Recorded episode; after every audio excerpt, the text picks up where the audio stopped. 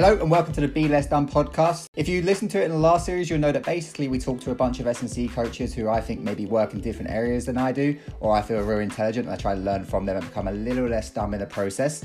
This series, we're going to talk a bit more about business as well. So if you have any interest in that, stay tuned and welcome to the podcast. Hello, hello. Welcome back to series two of the Be Less Dumb podcast. Really excited about this series. Got a ton of really nice guests coming on. And I'm really excited about who we're starting with today. Today we're starting with Brianna Mulhern. So Brianna is an S&C coach just like myself. She's currently doing her Masters. But first of all, thank you, Brianna, so much for coming on the show. Welcome to the show. And how the hell are you? Yeah, I'm good. Getting on really well. Yeah, how are you? Not too bad, not too bad. Thank you so much for being on today. And you know, like I said, you're an S&C coach. You're currently doing your masters. Um, you're working in Santry. Do you want to tell us a little bit more about yourself? Yeah, sure. So I'm a 22 year old master's student um, from Belfast, working and living full time in Dublin. So I graduated from a bachelor's degree in sport and exercise science in July 2020 from Ulster University. Um, and since then, I've enrolled in a full time master's in strength and conditioning at Ulster University. Um, and I'm currently living and working full time in Dublin at the sports surgery clinic in Santry while studying the master's predominantly online.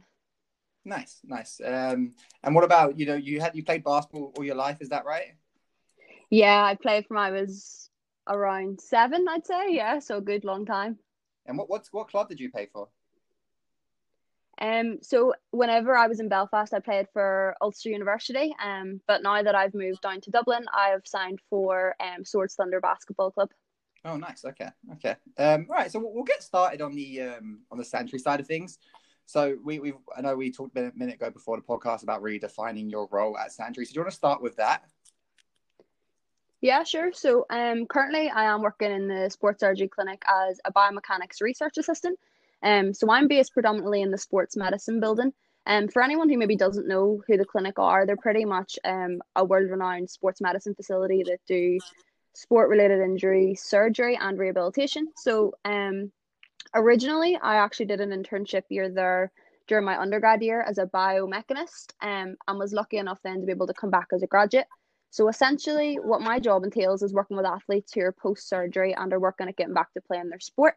So as a research assistant, I collect biomechanical data and from that then I create a performance report for the physiotherapist so the majority of the athletes that I usually see are post ACL reconstruction who come in many different stages of the rehab. So I usually see them around four and nine months post op to go through a battery of tests then with the sports medicine team. So we do also see athletes here maybe like post surgery um for their shoulder or for their groin, but mainly I see ACL. Um so my main role really is to collect motion capture data in a 3D laboratory setting then from a series of sports specific movements. So like bilateral and unilateral jumps, so like your counter movement jump your drop jump, um, a bit of single leg hopping, and change direction tasks. Um, so this 3D data then the 3D data is collected by basically little retroreflective markers that are placed on different points of your body. And then what happens is they reflect off cameras in the lab, and it creates kind of like a stickman version of what the athlete um, looks like, and allows us to calculate things then like jump height, contact time, um, and different things like that for us to see what way their rehab's going. So then once this data is collected, obviously, um, we put them through a strength test. And um, the patient's quad and hamstring ratio is tested, which allows us to collect like peak torque values for extension and flexion. And it lets us establish pretty much whether there is a interlimb deficit present in order to determine the athlete's return to play status. So pretty much what I do is collect all this scientific data and um, combine it with the isokinetic data, and it's then passed up on to a follow up clinician, so either a physiotherapist or a strength and conditioning coach, who will then go through the results with the patient and determine whereabouts they are in their rehab process. It's a pretty impressive job for just someone still a master's degree. uh, that's a big reason as well as why I wanted to get you on is kind of talk about this because I have I have talked to people before, a couple of people that did my course worked in Santry, but I feel like you've got the most interesting job out of all of them that work to be honest. Um, so you talked about like limb to limb deficit. Do you have any kind of markers? I'm sure there is. What is the kind of marker that you want to get towards between your I don't know left to right? If the left is a injured ACL. Yeah, so pretty much what we look for is either a 10% deficit or less. You obviously have to take in, into consideration dominance as well. Most people automatically have an interlimb deficit even when they're healthy. Um, pretty much just because of their dominant leg, whether it's their kicking leg or so on. Um, we usually also look for around 260% body weight for your quads and around 150% of your strength for your hamstrings per body weight.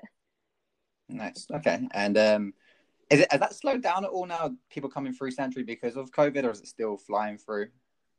Um, to be honest, I think we're we're a lot busier since COVID. To be quite honest with you, people are just trying to use as an excuse, I think, to get out. To be honest, uh, but yeah, it's been quite busy after Christmas now. I will say. Yeah, it's just it's kind of like I mean everything's shut down, right? Um, even here, the only things we can do is our physiotherapy rehab stuff. Um, so you we actually see it they go through the roof because people, like you say, want an excuse to get out of the house. It's also a good time to fix any injuries that you have. But um, when you're when you are working there, are you are you full time there at the moment? Are you are you three days a week, and are you still doing your masters as well? Um, so I'm Monday to Friday. I'm forty hours a week. Um, on top of doing the masters work, so it's a lot. yeah, and is your masters completely all online right now? Yeah, right now it's everything's online. Yeah, which is kind of good. So yeah, kind of handy for the current situation, I guess. Um, mm. Tell me a little bit. Have you have you learned a lot while working? I'm sure you did learn a lot in your your um, internship at Santry. But if you could say some of the things you've learned, what would you say you learned from working there? Yeah, um, I've learned a lot about the rehab process, like particularly of lower limb injury. So you learn the importance of things that you don't really think about, like you know reactive strength index, or even just the strength that you have in your hamstring your quads. Like as a healthy individual, you don't think about how important these things are for even preventing injury. And then I've also learned that rehab just isn't a physical process. Like there's definitely a huge amount of room for psychology based rehabilitation. People come in and like their knees fixed, they've had the surgery, but they've no belief or confidence in their ability. And because we might see different physical results, they maybe aren't a true representation of what that individual can actually do because maybe they are holding back for a fear of re injury. So there's definitely a place there for sports psychologists in the rehab process for sure. Um, it's also cool to learn that you're a part of someone's rehab journey. Like I get to see so many things for the first time. Like a lot of the patients that I see around their four month mark, I may be seeing them run for the first time. So it's definitely a really rewarding thing um to see. Working alongside obviously top class physios and SNCs, you're in a constant learning environment. Like I pick the brain of everyone that's there. Like they're probably sick of me talking to them and having conversations. But um it's definitely the best place to learn. Yeah, for sure. Always try to be the dumbest person in the room, right? And ask everyone else what they think, you know? Yeah. um, literally the whole pretense of this podcast, right? I get people wanting to doing something that I'm interested in. I try to basically steal their ideas pretty much. um, so you've, you've been there, when did you start back there? In September, was it? Or was it a little bit later, January? Yeah, so a little bit later. So I started back there at towards the end of November 2020. Yeah. Okay. And um, when it when it comes to say you know you said there's a role for sports psychology and of course there is there's a role for psychology in literally every aspect of life i mean every single person in the world could do with a little bit of psychological help right but um do you guys have anything in place right now at Santry to work on that or are you still putting something together or do you, was there anything in the process um so at the minute we do do questionnaires now with um with all of the patients that come through to kind of get a subjective kind of result of how they're feeling about knee function um, but in terms of the follow up for that, I feel as if we're not quite there yet in terms of having, you know, the sports psychology aspect of it. But it's definitely something that I would say the clinic will work towards. Okay. Um, and then how many, how often do you see the patients? Because I obviously I grew up down in Kerry, and I know a lot of people got their ACL surgery and then went up to Santry, and they'd got maybe once a month, twice, twice, maybe every couple of months as to, along the process. would you see them mostly kind of every very sporadically, or would you see them often? Um, so me and biomechanics, then I see them probably every couple months. So either they're three, they're six, and they're nine month post op, or four and nine.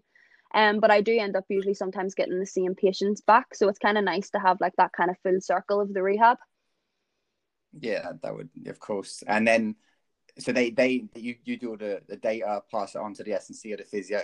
The physio then does their program and they just go home and do it. Then is that right? Yeah, pretty much. Yeah, they give out obviously they prescribe exercise, um, both SNCs and the physios, and then they give out kind of like a program. And um, they go through some of the exercises here, um, in the clinic. Some people do now. They come back for the physio appointments. You know, if they're local, they'll maybe do their physio in the clinic. Um, but most people, if they live further, um, they do take the program home and do it then in their own time. Okay, nice. And you guys use you said you use a little ball points to make the stick man right for the for the motion test. Have you ever used the organic motion machine? Have you ever seen that where they kind of stand in, make a little T, and it kind of gives you um, that kind of stick man figure to do your jumps and stuff from the start? Um, yeah, I have seen one. We actually don't use one though. Um, we are basically retroreflective, so we have to palpate 28 different anatomical landmarks every single time we mark our patient. So um, ours is very much um, a very hands-on approach for the marker. Yeah, yeah. I mean, we actually we had one in, in LIT in Fergus. We had a big organic motion machine, mm. and I'd say in my four or five years there, I think I saw was in it twice maybe. So I think like um, I don't really know what it gets used for, but it's definitely time effective. But um, I don't know. I think if it was as good as everyone thinks it would be or is, then I think everybody would have it. So there must be some issues with it, right? Maybe I don't know. so you you were talking a little bit like obviously about the psychological aspects of injury um, and we actually discussed this beforehand you've had a few injuries yourself right does that kind of help you you get on the same level as the person you're working with or do you find any helpful benefit or negative effects to it um, yeah, so uh, yeah, I suffered a knee injury last year um, during a basketball match. Um, it was an injury to my patella. Um, luckily, though, I obviously didn't have any ACL damage or anything, but I was put out for the rest of the season. Um, I think that kind of allows me to relate to people that I see every day. You know, like an ACL is a season-ending injury, and like I know how frustrating it is to get back to the same physical level that you started with, and then trying to make it even better and trying to become even stronger. Like it's an exhausting process, but it does let me encourage the patients that I see to do their best during testing and it definitely helps them gain a little bit more confidence knowing that they you know they need someone to tell them like you can do this exercise like i know you can you know? So i think it definitely helps that i can come from like the same sort of situation to kind of motivate them during the testing to get the best like performance that i can out of them. Yeah you, you know you're the proof right? So that that always helps if you can relate back to them on on a personal level or an experience level right mm. um so now you're you did your undergrad did you your undergrad in the same university you're doing your uh, postgrad in or was it a different one yeah, same university. Yeah, Ulster University. Okay. Is that why you chose to work at, uh, to do it at Ulster University, or was there anything in particular that wanted to make you want to do it there? Um, yeah, I, lo- I loved my undergrad at Ulster. Um, I really enjoyed um the lecture and staff. They were really really good to us during our final year. Um, so I definitely wanted to go back and do my masters there. Um, the masters is quite new as well. It's only been on I think now for the last three years. So um, I definitely wanted to give it a go at Ulster University. Nice. Um, yeah, you, you're just seeing S and C masters pop up everywhere, right? Yeah, everywhere. There's so many. I don't know if it's a good or a bad thing. I think we're producing so many coaches right now, and there's just not enough jobs for everybody. But you'll see. Um, I guess the best will get their jobs anyway, so there's no need for you to worry. You've already got a decent one; you'll be fine. Um, so how is it? Are you, are you enjoying it? Are you learning much? What, what are the kind of modules that you're doing right now? Yeah, it's going really well. Yeah, I actually am enjoying it. Like a few of the modules are similar to final year. So like we have like a nutrition module, physiology module. So I did quite a lot of that during my undergrad. So it's kind of nice to have sort of somewhat familiarity with it. And then the new kind of modules I have are like program design, principles and practice of S&C. And um, they're obviously new and it's great to be able to take like my undergrad learning and apply it to quite a practical style masters, you know? Yeah, and uh, you just, I was literally about to touch on that. You know, if you're you're obviously remote learning right now, was there meant was there meant to be many practical aspects of your masters that aren't happening right now? Um, yeah, so for both program design and the principles and practice of strength and conditioning, um, both modules would have been taught on campus and they would have had a lot of practical elements to kind of teach like Olymp- Olympic weightlifting styles and stuff. So I haven't obviously gotten any of that due to um, learning remotely. But obviously, it's handy enough that I'm working in a clinic where I can pick brains of other people for that sort of stuff, you know? Yeah, for sure, for sure. Um, I wouldn't worry too much about learning the Olympic lifts. You can get someone to do a mid thigh pull and explode, you'll be okay.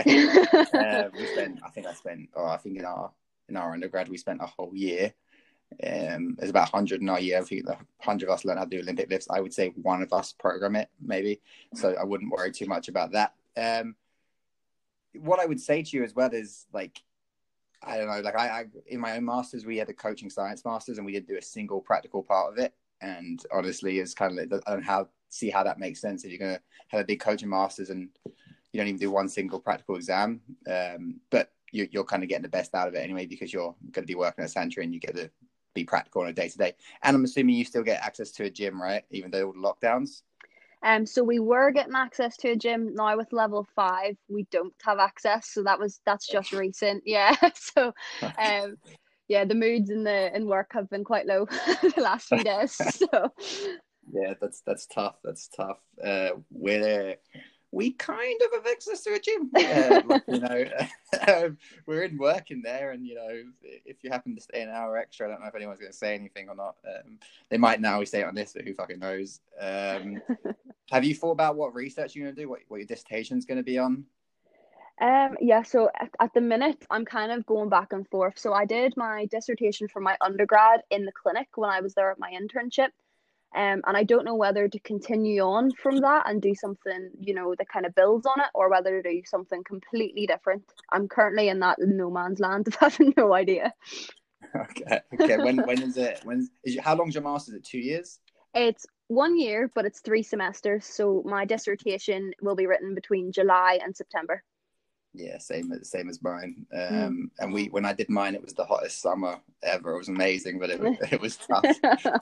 um, yeah, I mean, it, like we're going to get onto. It. I know you're, you're, thinking about doing your PhD in the future, and I guess if you are looking to build on a topic, it makes sense to go from a topic you already have worked on, so you have a you know have a have a bit of data to start with already. Um, but it never hurts to go and do something completely new and learn how to research something you're not comfortable with. You know.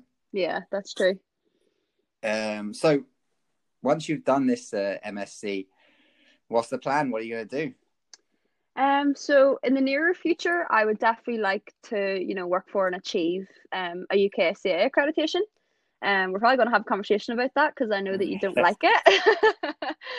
um, but yeah, I I'm kind of lucky to work obviously where I am right now, where I'm surrounded kind of like by the best like strength and conditioning coaches, you know, that work with big teams like Dublin GAA and stuff. And I just plan to learn right now as much as I can from people like that. Um, I still haven't really decided whether I want to stay in like a clinical setting like Santry or whether I want to break off and have, you know, like maybe have clients or work with teams or maybe even both. But the networking and the and learning, you know, and shadowing as many people as I can right now, I think that's a step in the right direction. Um, and then obviously in the later future, distant future, I plan to do a PhD. Um, something I always kind of wanted to do. Um, I like the idea of being able to like share my knowledge with others and help other students, you know, who are just like me. Um, I'm still undecided on what kind of topic I'm looking to do. Um, probably best to get the dissertation idea out of the way first. um, but I do need to be passionate about the topic. I think if I'm going to be doing it, you know, for three to four years. So. Yeah, there's no like get your, like I said, like like you said, get your masters done, and don't worry. Like I'm about, I'm thinking 2022 will be when I start my PhD. Um, but obviously you need a kind of a bit of financial backing to do your PhD, and obviously being unemployed for the half of uh, 2020 hasn't helped my fucking financial situation a whole lot. So I might be pushed back another year. We'll see. Um, what I would say to you is like when it comes to a PhD, kind of try to think of the idea close to the time because you know how quickly sports science moves and everything changes. It's all very cyclical, all comes back around. But your idea you might have right now in two years' time might be like, ah, that's not worth doing a study on, you know? Yeah. Um, so there's no need to really worry too much about that have you have you coached any teams or any? I know you've coached a few athletes. I know we've uh, I know you've worked with Nisha, who desperately asked for a shout out on the show. Um, as soon as she seen it, she messaged me straight away saying, "You're never going to understand her." I said, "If I understand you for fucking four years, uh, but um, have you have you coached many athletes, many teams so far? Or are you kind of still in that kind of process? I know it's not been ideal for you because you graduated in the middle of a lockdown, which is a little bit difficult. Um, yeah, so during my final year, I actually did a little bit of work with the uh, football team in Belfast called Derryaghy Football Club. Um, so I was kind of doing a strength and conditioning session with them during a training session on a Tuesday evening. So I have a little bit of team exposure, which is nice, and it definitely helped me learn. You know, I definitely fucked up so many times in sessions. So it's definitely helped me learn quite a lot. Um, and in terms of just individual athletes, you know, it's the likes of Nisha and like lots of my friends that play basketball. So it hasn't been anyone from outside of kind of my sport other than the team stuff. Um, so yeah, I'm still still definitely learning in that aspect. Yeah, I mean, there's, there's definitely in, like, I mean, you you know me, I, I, work mostly within basketball in Ireland and kind of climbed the ladder from working with schools to the to national teams, the mobile national teams and stuff like that. It's, it's not the hardest climb in the world, to be honest. Um, what I would say to you is you want to do like a, a, slow burner. I was 21 years old coaching the Irish under 20 women's team, which was a, a bit much, um, especially I was I wasn't even finished my undergrad at that point. So you've you've got I would take more time. I, I mean, like you said, I'm, I, I made so many fucking mistakes with every team I've worked with. But you just learn from them, right? And next time you you you get better. Um, is there any kind of path that you see yourself doing? Do you want to work in basketball? Do you want to work in multiple sports? Do you like the team environment? Do you prefer the one-on-one environment? Um, well, through through the clinic, you know, I I kind of gauge how many, you know, what kind of sports are getting what kind of injuries. So, like with ACL, we see so many Gaelic football players. So I feel as if maybe GAA would be a route that I would like to go down in terms of teams. But obviously, with the love of basketball, I wouldn't mind doing basketball. Do you know, um, yeah, yeah. especially with like lower limb injuries being such a predominant thing, especially recently, like the last couple of years, you've seen so many people. Do you know, Mm-hmm. um. So I think I would definitely like to either go down the basketball or GAA route, or maybe both. do You know. Yeah, no, of course. I mean, you, what you want to do, you're in the perfect place to learn as much as you can, right? On the on the kind of rehabilitation, the injury side of things. Next step is to find someone you like as an S and C coach, you know, within your local area, and start maybe shadowing them at the higher level and networking that way, right? Yeah, that's it. It's the best way to do it, really, isn't it? It's kind of the only way to do it, right? You Yeah. you could have the you could have the um the best presentation, the best resume in the world, but if the guy doesn't know you, he's going to pick his friend anyway, right? It's always it's always the way it goes. You got to get in their network and find out who you first of all who you like working with, right? You know, as an S and C coach, we kind of all jump at every job that's given to us because we think there might not be another one tomorrow, um, especially when we're young. And you get in there, and I, I mean, that's I I have a kind of well, some pretty bad experiences working with GA where you get promised the world as an S and C coach. Mm. you go in and you find yourself everything you want to do is changed in the day. You can't do this, can't do that. So I've I've always stayed away from that, and that's just I mean that's just my negative experience with it. But then when I went into basketball, I was I was very very firm in what I wanted to do and what I wanted to achieve and how much time I needed and what I needed a week. And if you do that and you get on well to coach, it, it makes life a lot easier. Um, and it always the number one thing that makes everything great is when you're winning, right? Everything's easy when you're winning. When you're losing, it becomes a little bit more difficult. Um, so if if you have you got any preference on whether you want to work in male or female sports or anything like that? Um, no preference, but I am in, interested to kind of see, you know, how it's taken as a you know a female SNC coach in a very male kind of dominant sport. So I think that would be an interesting thing to kind of see. Um, do you know how just how seriously or whatever you would be taken? Because obviously SNC can be perceived as quite a male dominated role. Yeah, yeah, for sure. I mean, I I, uh, I was once uh, talking to a, a pretty I won't say his name because he's, he's actually pretty famous. Um, he, he he works in the NFL, um, so he is pretty. Um, and he was telling me that he uh, he um, had a female coach, female C coach working for him, and uh, she went in and she was taking a team or whatever, and um, he, she was talking and the guys weren't listening and you could see it and next day he goes into her and he goes just tell him to fuck off pretty much tell him to tell him to if you could do half the things i can do and she went in stronger firmer the next day and then everything seemed to be a little bit easy for her but i i would be very interested to see i mean i think like I, what i don't understand is you see a, a load of female physios you Mhm. don't see a load of female s and c coaches right Yeah. um, and I don't know if that's like a, a gender paradigm or, or whatever way that works. I don't, I don't know why that happens, but I would love to see more and more female S and C coaches, especially obviously working in male sports, of course, but even working in female sports as well, like players who have played the game as well, who understand the movement. Because I can tell you, that took me quite a while to understand female movement because I, I like working in female sports. I think that you can add more at the basketball level. hmm Um, it took me a while to kind of really understand how how females move on the court and stuff like that. And once I did, it became easier. But if you had that understanding from the start, I think that'd be like a, a good solid base for any S and C coach, but particularly you. You know. Yeah, that's it. And especially with like so many, there's so many different things with female sport that like people don't take into consideration, especially maybe males who don't really think about it. Like there's obviously lots of things that come into play, like the female menstrual cycle. And I feel as like as a female coach, you kind of understand how that works. If your player's feeling a bit shit one day, you're going to understand why, do you know? Um, so it's it's definitely there's things there that females are a lot harder, I would say, in my opinion, to train probably than males. Um, which is obviously nice. Like if you like a challenge, you know um, female sports where it's at. But Yeah, I mean, of course, that's that's that, you know, the menstrual cycle is a huge point. I mean, for us, I was always lucky to work with like a either a female physio or a female um, nutritionist who was they were obviously more willing to have a conversation about like, there's no way I'm going to go up and ask them about it, right? And that's you know, it's going to just be awkward, right? And they're not going to tell me the truth anyway because they don't want to, right? Um, but yeah, and like we um, we always talk about buy-in and relationships on this podcast with SC coaches, and you know, there's things like that that get you better buy-in that you might not even realize, but that just push them a little bit harder in what you need them to do. If you haven't got a relationship with them, you're kind of you're backed against the wall from the start, right? Yeah, that's it. Like I think that that's with anything, isn't it? Even if whether you're a basketball coach, an S and C coach, or a physio, like you have to have a relationship with your athletes. You know, I think that's like the best way for success in both like on and off the pitch or the court. You know. Yeah, of course, of course. Um, I mean, it's it's so hard, right? I mean, like you're lucky to be working in the Santry, but I would hate to be coming out of my undergrad right now in in a place where you can't even really get an internship. You can't even work in a gym right now, right? You know, it's like mm. how you meant to kind of get better at your trade. I mean, the only thing is that everybody's going to be a couple years behind, I would assume, in, in the practical side of it, because I always feel like you're when you get out of your undergrad, that two years you spend coaching, whether it be anything, right? Whether it be, you know, even just simple PT, whether it be rehab stuff, whether it be with teams, that's where you learn to build relationships, right? Being out mm-hmm. there, having making mistakes, you know, saying the wrong thing at the wrong time, having people who don't like you and starting to be okay with people who don't like you, you know. Mm-hmm. Um, there's always going to be the case. I always say the one third rule, you know, a third of the people are going to love it, a third of people are going to be like, all right, I'll do it, and a third of people are going to hate you. It's always going to be the way. Yeah. Um, and as you, when you're younger, you're always looking for everybody's, you know, uh, you want everyone to like you, right? You want to be important, you know, especially as a young S&C coach. Um, and I just feel like coaches right now are missing out on those kind of years of doing it, right? I mean, first of all, how many, you know, if if this virus or whatever, if it goes until the summer, fine, at least you'll get some summer sports in or if it opens back up in the summer.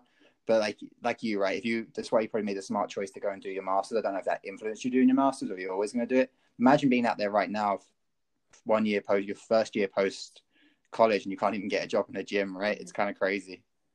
Yeah, like I, I don't like it fell luckily for me. Do you know, I feel as if I definitely hit some sort of luck come September time there last year. But I do feel for anyone, you know, that is maybe come off of my course even a sport and exercise science and they've went on to do either S&C or maybe their PT course and now they just don't have the clients and they, they can't get like earn their stripes almost on the gym floor, you know, making their mistakes and learning on the job. I feel as if there's only so much you can do online.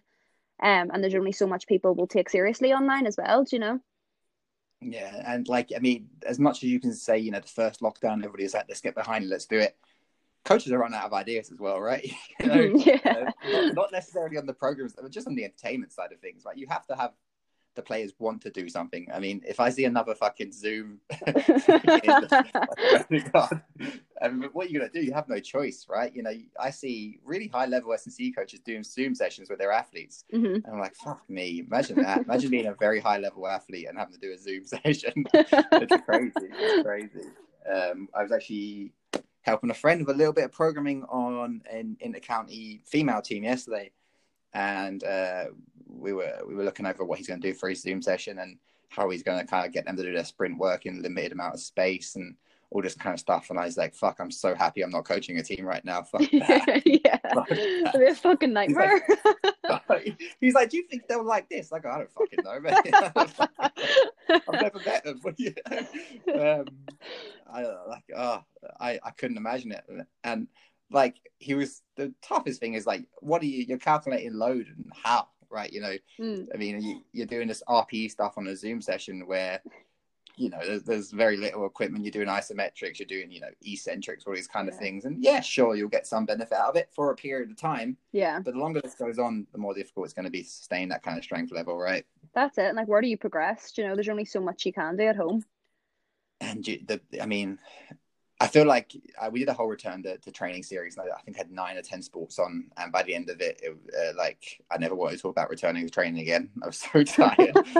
Um, but like the biggest thing, and it, it still stands true to today, you know, is like how is the reaction going to be when they come back? How many ACLs are we going to see when we get into? I know we've had kind of one kind of season. I mean, basketball hasn't really got back up and running, but um, yeah.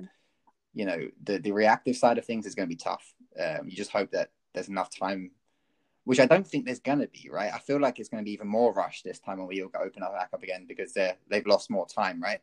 So I don't know what they're planning on doing. Are they going to avoid seasons in places? Like what they're going to do? But that kind of, especially like I just think of a basketball court and I think of all the changing of direction or the turning and stuff like that, or the landing that you haven't been jumping up a landing for a period of time, taking contact and landing. There's going to be a ton of injuries. I can see it happening.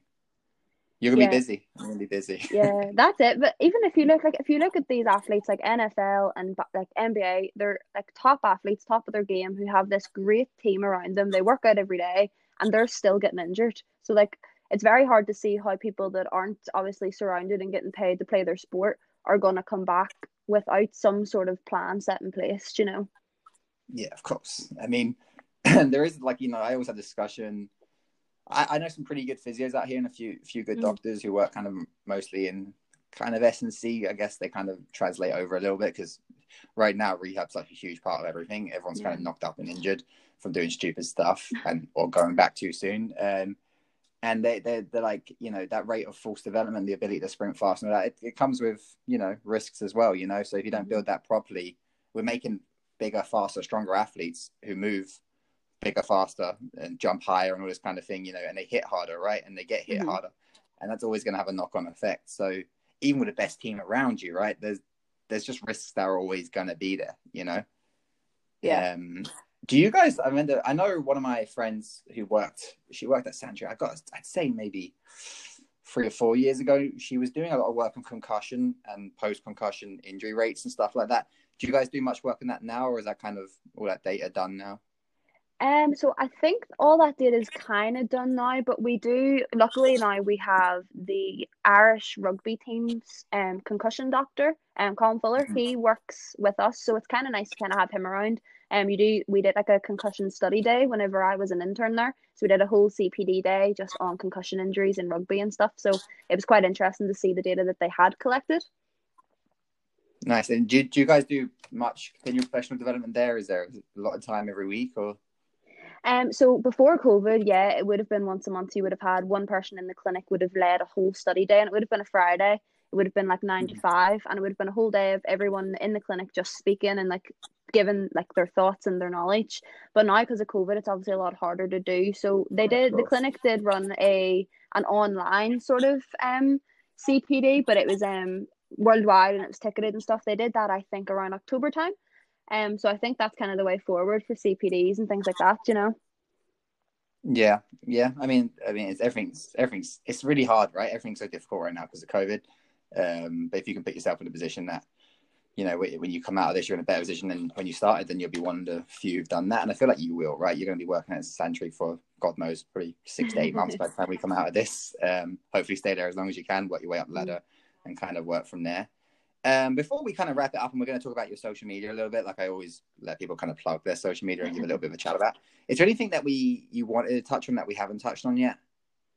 Um, no, I think we pretty much covered everything. Yeah other than my literal hate for the UKSCA. Oh yeah, um, other than that, yeah. other than that little part, we won't. No, I won't go into too much. I would just say to you that uh, I wouldn't waste my time and money when a CSCS is is you know across the world is just as valuable as a UKSCA. Um, now I know if you're going to look to work in the UK market, it's probably more important. But even I just don't like them. so it's like, it's like um, and everyone I've talked to at a high level because mm-hmm. that, that was the thing right when I left college I was like okay I'm gonna go get my UKSCA and everyone told me not to and just mm-hmm. to go get CSCS and I mean over here I uh, when I got here um, I was working for about oh, in in my role I was working for maybe four months and then the college over here out of nowhere I don't know where he, he I, didn't, I didn't put anything in for a position or anything like that um, and I got an email saying, Would I like to come in and interview for the head of athletic development at some college downtown in Toronto? I was like, Great, yeah, sure, of course. I went in, interviewed all this kind of stuff. And uh, I asked them, like at the end of it, I asked them, What do you prefer? Would you like prefer a UK SCA? And they said, What's that? so, like, it's like the it's like the British version of CSCS. Like, oh yeah, sure, right, you know. Um, yeah. so, uh, like, if you're going to work over this side of the world, over in North America, I would just get your CSCS. It's easier, it's cheaper. Yeah. Um, and you haven't got, but then again, if you're going to work in the UK, I guess it makes sense to try to UK SCA. Yeah. Um, I just, I, I don't know why I see it all the time. I mean, power cleans and, and Olympic lifts and snatches and stuff like this. We all learn it in college and mm-hmm. it just doesn't, I mean, you'll see it. I think people use it because they learn it, right? Yeah. You know? um, and it takes someone long learns like a sense of I can do this, you can't. Um, but the amount of time you spend fucking teaching an athlete to clean, you know, is like, what else could you have done during that time, right? You know, yeah. Um, what are you looking for? Are you looking for, you know, the forces you produce on the way up, or the eccentric forces you absorb on the way down? Or oh, that's so great. I'm sure we have five different exercises that work as well. And the mm-hmm. fact that the UKSCA put such an emphasis on those lifts and stuff like that is just, uh, for me, it gets a little bit um, gets a little bit dicey. But yeah, do what you want. Um, have you looked into doing the U- UK SCA and how much it will cost and stuff like that? Um, so I know that it's pricey. I do know that. Um, the mm-hmm. only the only main reason as to why I want to do it is because that is that's the accreditation that you need to have for the clinic to be an S&C coach. So and it's also and it's also the one that they do CPDs for. So if I wanted then after my masters to obviously do my UKSCA, I can do it through the clinic. Mm-hmm. Um, which I don't know whether that would save me any money or not. I'm not 100% sure yet. Um, but yeah. yeah, I feel as if even in college, you know, all you hear is UKCA, UKCA, you have to do it. Like that's your accreditation. That's the next step. Um, mm-hmm. it's only recently I've heard of other options. you know? yeah, yeah, yeah same, same, yeah. I mean, it just depends on where you're going to work, I guess, right? If you're going to work mm. in the UK, or, or in Santry, I guess there's a staple requirement. But then it's, you know, how much it's going to cost you. Mm. Are you going to pass it first time? Because there's always that thing that they say that people, they just fail people, right? I don't know how true yeah. that is. Um, you do hear that quite a lot. Um, but yeah, I mean, if you're confident and you, are ready to do it and you're efficient at the lifts, efficient at all the movements, and want to spend the money on it, and if it's going to make you money in the long term, for sure, do it, right? Yeah, that's true. All right. So, um, like I said, at the end of every kind of podcast, we uh, I give everyone a chance to kind of plug their social media. Why don't you tell us all about that? Yeah, so um, I have a social media account called Sports Science with Brie. Um, so I started it during the first COVID nineteen lockdown, pretty much just to help educate people on things that we see in the gym or online every day. Pretty much, I like to kind of use it for things that I see that pisses me off in the fitness industry. Um, I've noticed that. Yeah, I like to call a lot of people out. I think um, with things you know like keto diets, PTs, handing out a meal plan, um, the menstrual cycle, I like just kind of to educate and call out bullshit pretty much on the page. So, I mean, if that's something you're interested in, please give it a follow on Instagram. You can also follow it on Facebook as well. Um, I also have my normal account, just Brianna Mulhern, um, that I post bits and pieces to now and then and share quite a lot of sport related stuff too. Um, but yeah. and if say if somebody wants to work with you, do they just DM you? Is that right on Instagram? Yeah, it's probably the easiest. Email address they can go to. Yeah, DM on Instagram is probably the easiest way to get in contact with me. I'm always on my phone, so you know, my my generation. My phone's stuck in my hand, so um, yeah, DM me, and it's probably the easiest way to get in contact. Okay, perfect. Uh, Brianna, thank you so much for coming on today. I really do appreciate it. Thank you for being the first person in the second series of the podcast, so you can take that with you as well. Um, I'd love to have you back on at some point. Maybe when this all opens up again, you can tell me what how your you know dissertation for your masters is going and whether you're going to take that step into team sports or keep it in. We'll, we'll talk about some more stuff. So thank you so much for coming on. Uh, it's been a real pleasure chatting to you, and you're always welcome back. Thanks so much for having me. I really enjoyed it, and I would love to come back on as well in a few months' time and talk more. Okay, chat soon. So that wraps up episode one of series two of the Be Less Dumb podcast. Thank you so much to Brianna for being on. Uh, really, really enjoyed that chat, and she's got a lot of interesting things to say, especially with her job at Santry right now. Uh, maybe we'll have her back on in about six months' time when she finishes her masters and kind of see where she goes as an S&C coach from there. I'm really excited, and I think she's going to do really well. So I'm excited to get to chat to her again. Um, so series one of the podcast was kind of always, you know, sports science based and S&C coaches coming on telling about what they do. This time we're going to keep that theme a little bit. We're going to expand more into the business side of things. Um, next week we're going to talk to Eric Lutz, who is a training client of mine here in, in Canada, but also runs a very successful events management business. Obviously that was a little bit difficult with COVID this year. And now he started his own clothing line and he's now actually getting into being a trainer himself. So we're going to have a chat with him. And secondly, we're going to chat with Jordan Kells, who's a sales coach. You might remember Jordan from episode three of our podcast. Um, he kind of came on and talked about personal trainers and how they can improve their sales. Since then, he's kind of really diverted all his attention to building a social media platform and he's got about 40,000 followers on Instagram now, so that really blew up. So we're going to talk to him about how he done that, how other trainers can do that, how other people who want to make money from Instagram. He has a really nice quote. He says, you know, um, a business without sales is just a hobby, and I really agree. So we're going to have a quick chat with him. Uh, if you do like this podcast, please subscribe on Apple Podcasts, and uh, thank you all for listening.